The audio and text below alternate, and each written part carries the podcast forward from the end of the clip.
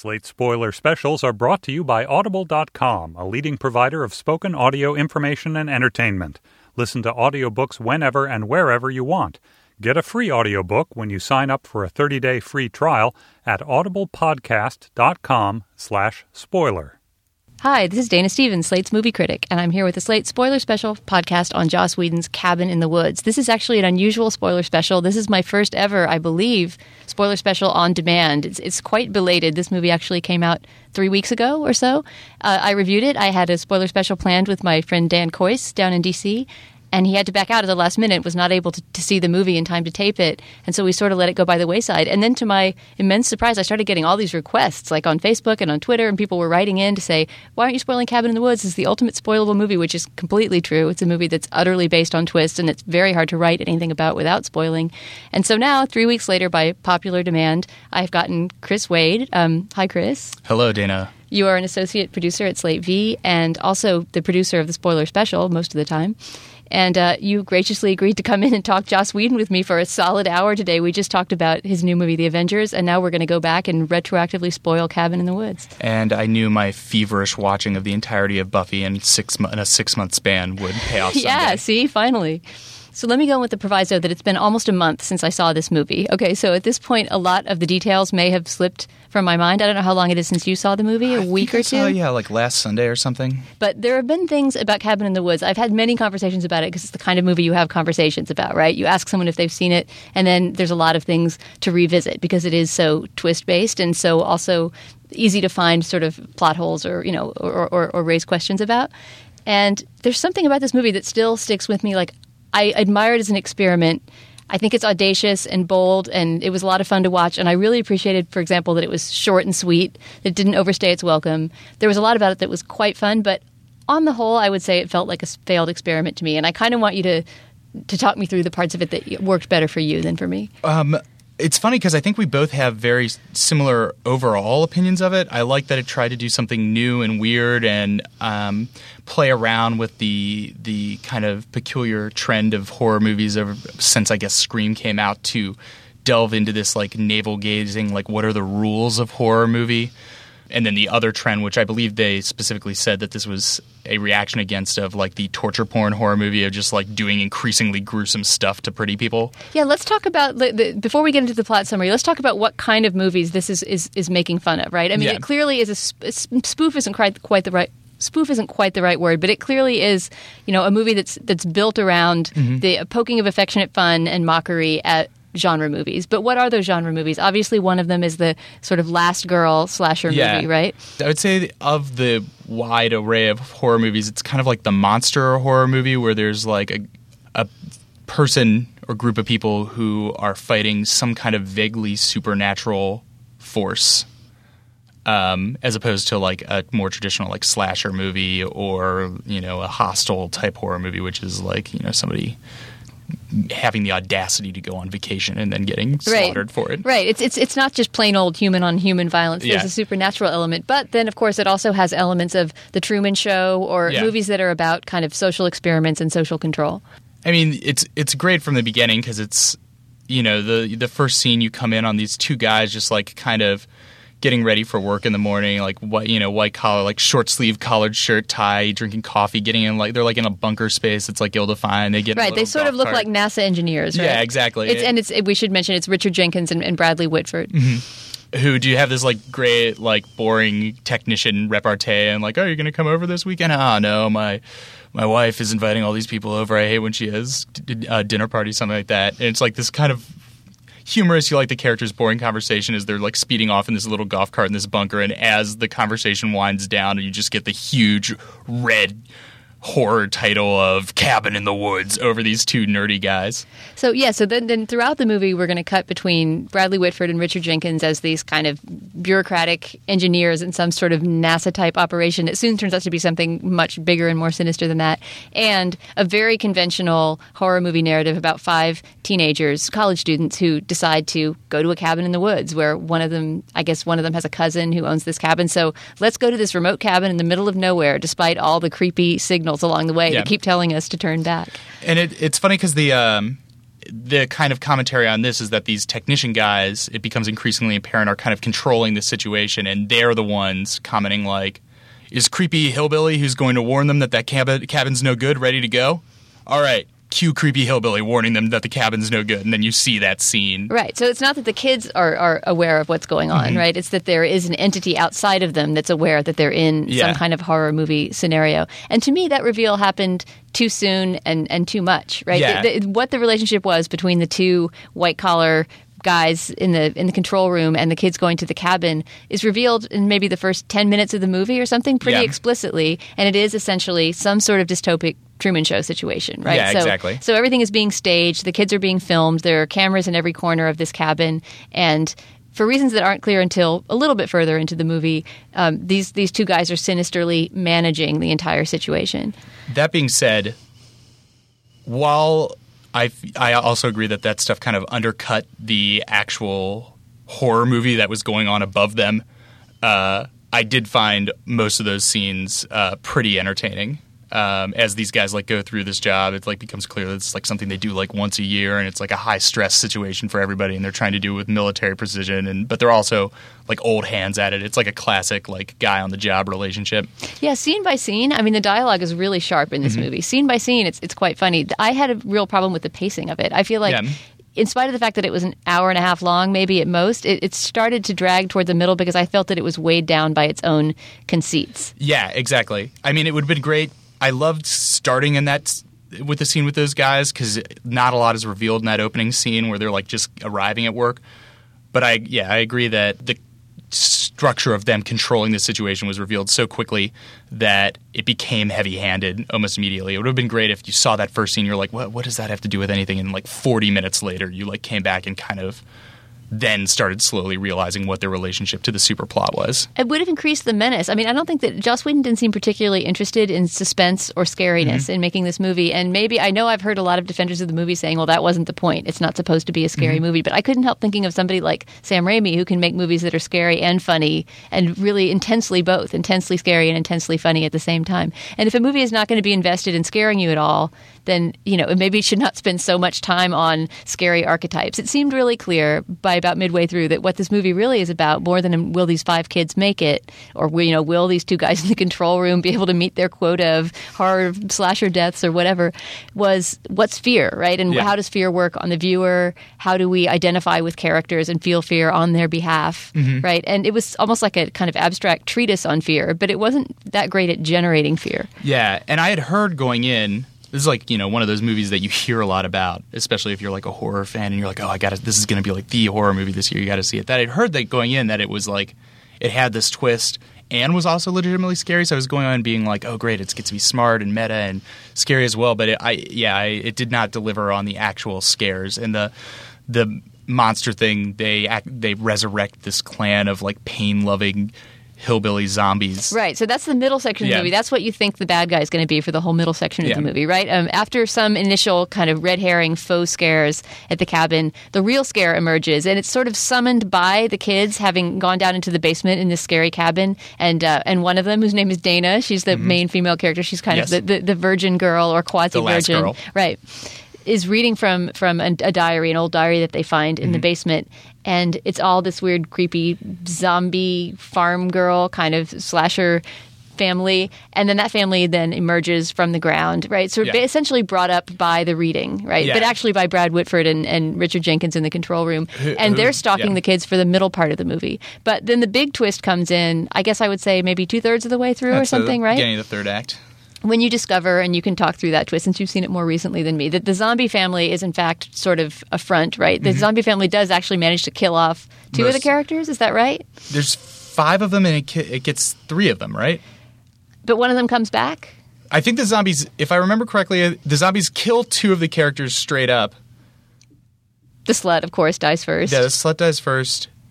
Chris Hemsworth, uh, another overlap between Avengers and uh, this, besides Joss Whedon, gets killed. The smart guy, He's the jock. Chris Hemsworth is the yes, jock. the jock. Chris Hemsworth is going to jump a ravine to get to the other side of a Right. collapsed tunnel to save them, and jumps his motorcycle heroically, directly into a force field that has been set up by these control guys and just like explodes in midair and right and falls. so that and that's an important turning Yeah. point in the movie because it's when sort of the character's world and the bradley whitford richard jenkins world Yeah. converges right and they realize that they're in some sort of orchestrated faux reality Mm-hmm. Yeah. and that they're trapped there Um, So then from there, the smart kid, the brain, uh, gets killed. Pretty. I. I mean, the, the problem is, is that in playing with these setups that you recognize from horror movies, since Scream like called attention to it, it there it just felt so rote. Like there was no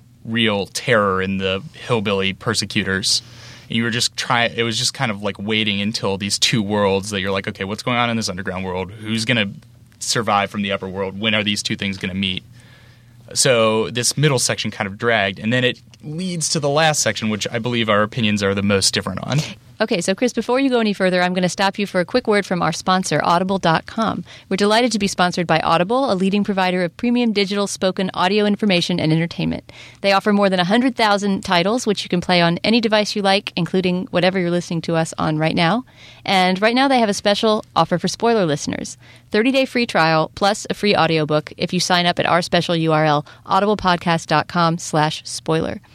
So you can choose anything you want from Audible's vast library, and it's really fun to just get on there and noodle around and see what you can find. But we like to recommend something usually that's at least tangentially related to our topic of the day. And so I was thinking about my theory that Cabin in the Woods is all about fear and the psychology of fear, and was just kind of entering the word fear into Audible and seeing what I came up with. And I got the book uh, Gift of Fear by Gavin DeBecker. I don't know if you know this book. I read it back in the day, probably, I don't know, 10 years ago when it came out. I don't, but I would say I'm a fan of fear theory. well, Gavin DeBecker is a um, he's basically a, a kind of a consultant on on violence and psychology of violence. I think he's worked with the CIA and all kinds of he's like a professional witness at trials about about about violence. And this is essentially a book about how to avoid violence by trusting your own fear. And it's I think it was initially aimed at women and girls, and that it's sort of like a rape prevention self help book of some kind. But it actually does kind of end up being a theory of fear. It's a fascinating book. I mean, even if you're not a big reader of sort of um, you know self help manuals or something, that's not really a fair classification of what it is. But it is sort of pop psychology, really good pop psychology about essentially how to diffuse violent situations by trusting your fear. It's actually something that had the protagonists in Cabin in the Woods read it, you know, we would have no movie because they would know how to diffuse yeah, this their is monsters. kind of like that sounds pretty much like the manual for surviving a horror movie because that's always that's always the rule is that if you if you don't follow your curiosity, if you actually do what logic dictates, you'll you'll survive. But nobody, Right. nobody ever does. Right. And if something's fishy, you pay attention to its fishiness. And that's what he's really good at nailing and the ways in which people, whether it's to sort of put on a brave front or because, oh, they think, oh, I must be crazy or I'm just influenced by horror movies or something, that people, again and again, when he interviewed these people who had survived like horrible things happening to them, urban violence and stuff, they would just say, oh, I felt that something was fishy from the moment I left the bank or whatever, but I ignored it because I thought that I must be crazy. So if you're uh, planning a trip out to your own isolated cabin in the woods uh,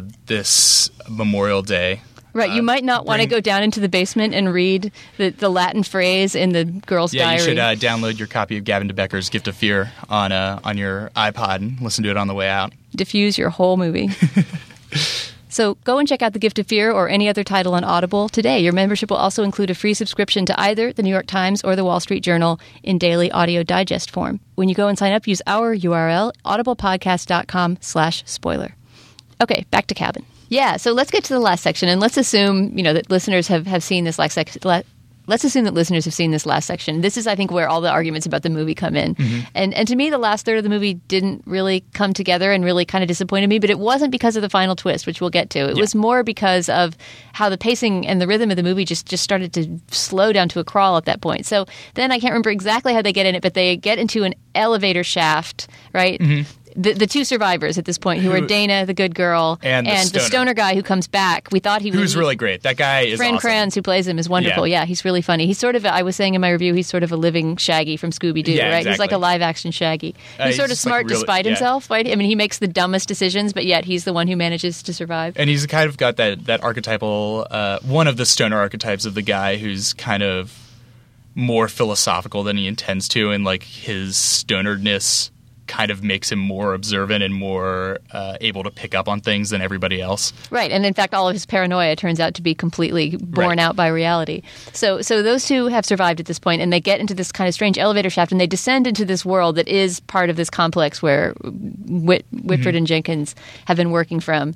And then there's this long kind of set piece. It's all about archetypes, essentially, mm-hmm. about fear archetypes. So the, the elevator is descending, and in each new floor that they hit, there'll be new kind of monsters of the subconscious, some of whom are really beautifully designed and mm-hmm. imagined. They kind of remind me of Guillermo del Toro, kind Yeah, of yeah. Pan's Labyrinth style monsters. and that's what I that's what I really liked is when they finally like dispensed with like the pretense of this has to be both a horror movie and a meta horror movie at the same time and met up that it was I felt like the movie that's when the movie was enjoying itself the most of showing this world that they you kind of realize that the characters could pick or had earlier picked their fate and like the object that they had touched in the basement that happened to be this diary that resurrected this family of hillbilly zombies could have easily been like you know like a, a an old doll that might have resurrected like a, a the ring style like creepy ghost child or you know a, some each monster had its corresponding kind of like archetypal totem that object in the pulled it up. basement. Yeah,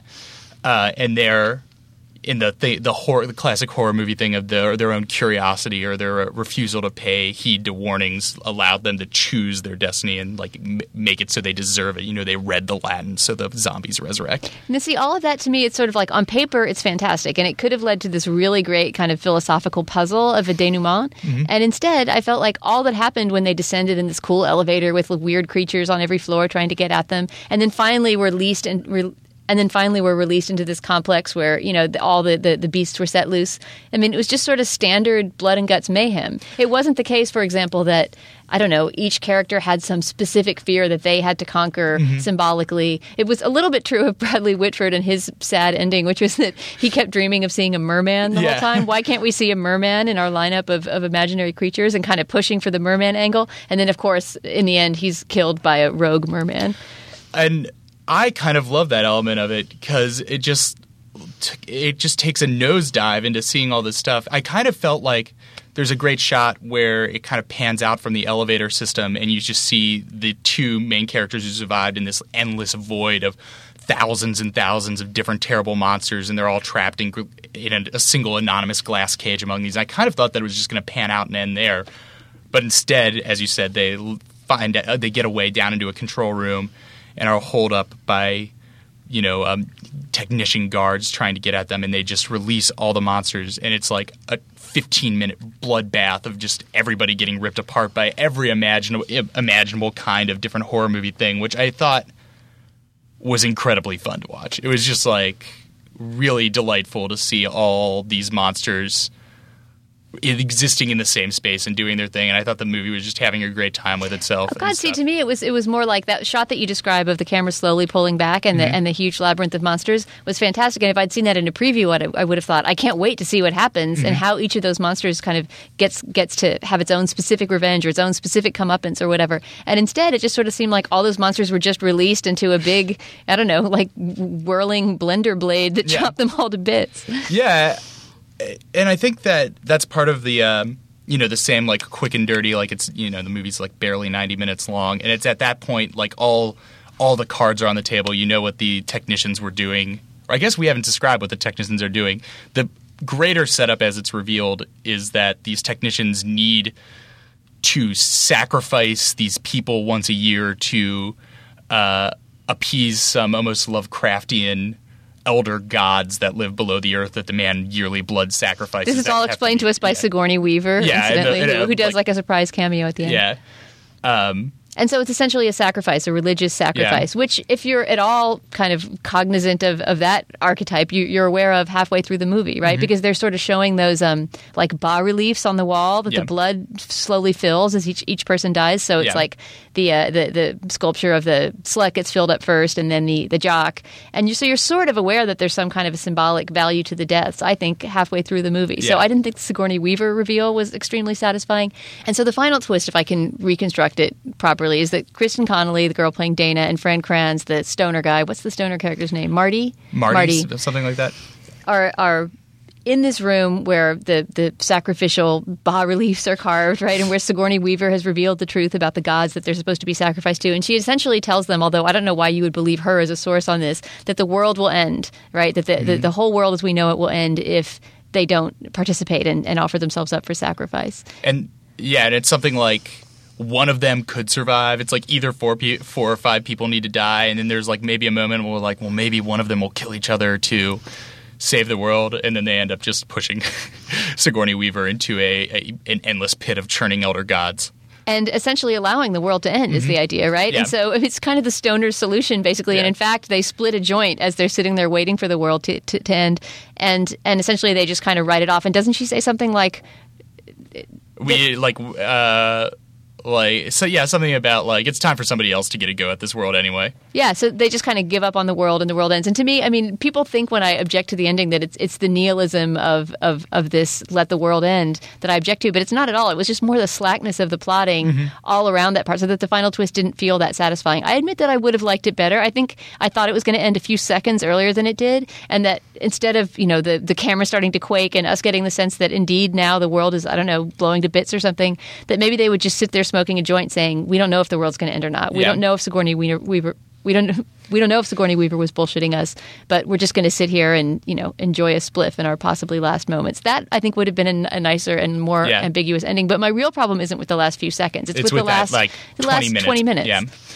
Um, so I think overall we have a pretty similar idea of this movie of like clever, ultimately not satisfying as a horror movie, but kind of fun as like a, a meditation on horror movies and fear that does take a nosedive into absurdity of like kind of gruesome absurdity in the last 20 minutes, which, depending on your temperament, is either eye rolling or uh, satisfying. Maybe, yeah. It wasn't the absurdity even. I wish the ending had been more absurd. It wasn't, and it wasn't the gruesomeness either. It was the narrative staticness is, yeah. is, how I would describe it. You know, it's sort of like they got to this really cool place where this this really cool visual idea was set into, into place, and then all that happened there was just sort of like everyone running around and yeah, dying. Yeah.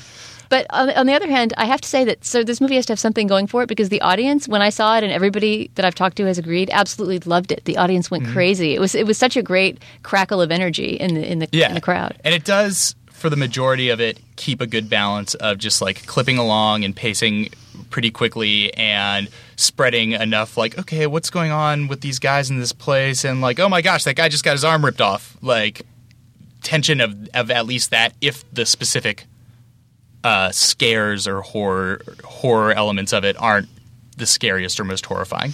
Definitely something to check out if you're interested uh, in uh, in riffs on the horror genre yeah, and, and in Joss Whedon in general. I mean, yeah. I'm glad I saw it. It's not a movie that I would probably flock to were I not a movie mm-hmm. critic, but it made me think about horror movie and it, it made me think about horror movies in a slightly different way and made me look forward to the next thing that Joss does. Yeah, Whedon DNA coursing through it, uh, if not as fully realized of a twist on a genre as some of um, Whedon's other work. Although we should we should remark, I don't think we ever noted this, that it was directed not by Whedon but by Drew Goddard, who was one of his collaborators on Buffy. Who was a writer on Buffy, a writer on Lost, and then ended up uh, directing Cloverfield.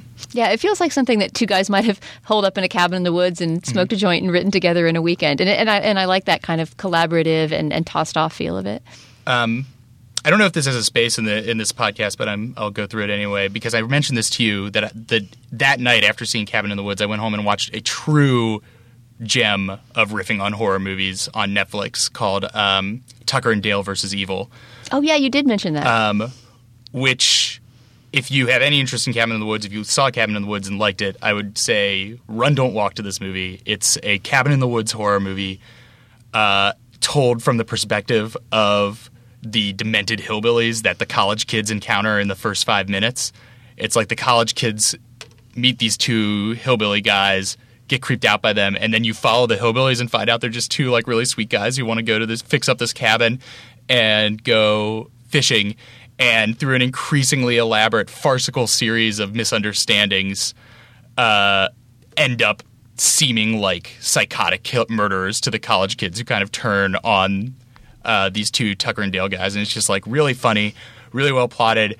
Actually, a lot of I don't know if you would call it like scary in the sense of like monsters coming out, but like really surprising action sequences, gory, uh, and just great lovable characters and acting. It's a really really awesome little I don't think super well known movie. Oh, I'm all the gladder that you came in to spoil, so you could recommend that Tucker and Dale versus Evil. All right, well, Chris, it's been a delight spoiling these two Joss Whedon movies with you in a row today, The Avengers and, and Cabin in the Woods. So thanks so much for coming in. I thank you for having me. Our producer and today's guest is Chris Wade. Our executive producer is Andy Bowers. For Slate.com, I'm Dana Stevens. Lucky Land Casino asking people what's the weirdest place you've gotten lucky? Lucky? In line at the deli, I guess? Aha, in my dentist's office. More than once, actually. Do I have to say? Yes, you do. In the car before my kids' PTA meeting. Really? Yes. Excuse me, what's the weirdest place you've gotten lucky? I never win and tell. Well, there you have it. You can get lucky anywhere playing at LuckyLandSlots.com. Play for free right now. Are you feeling lucky? No purchase necessary. Void where prohibited by law. 18 plus. Terms and conditions apply. See website for details.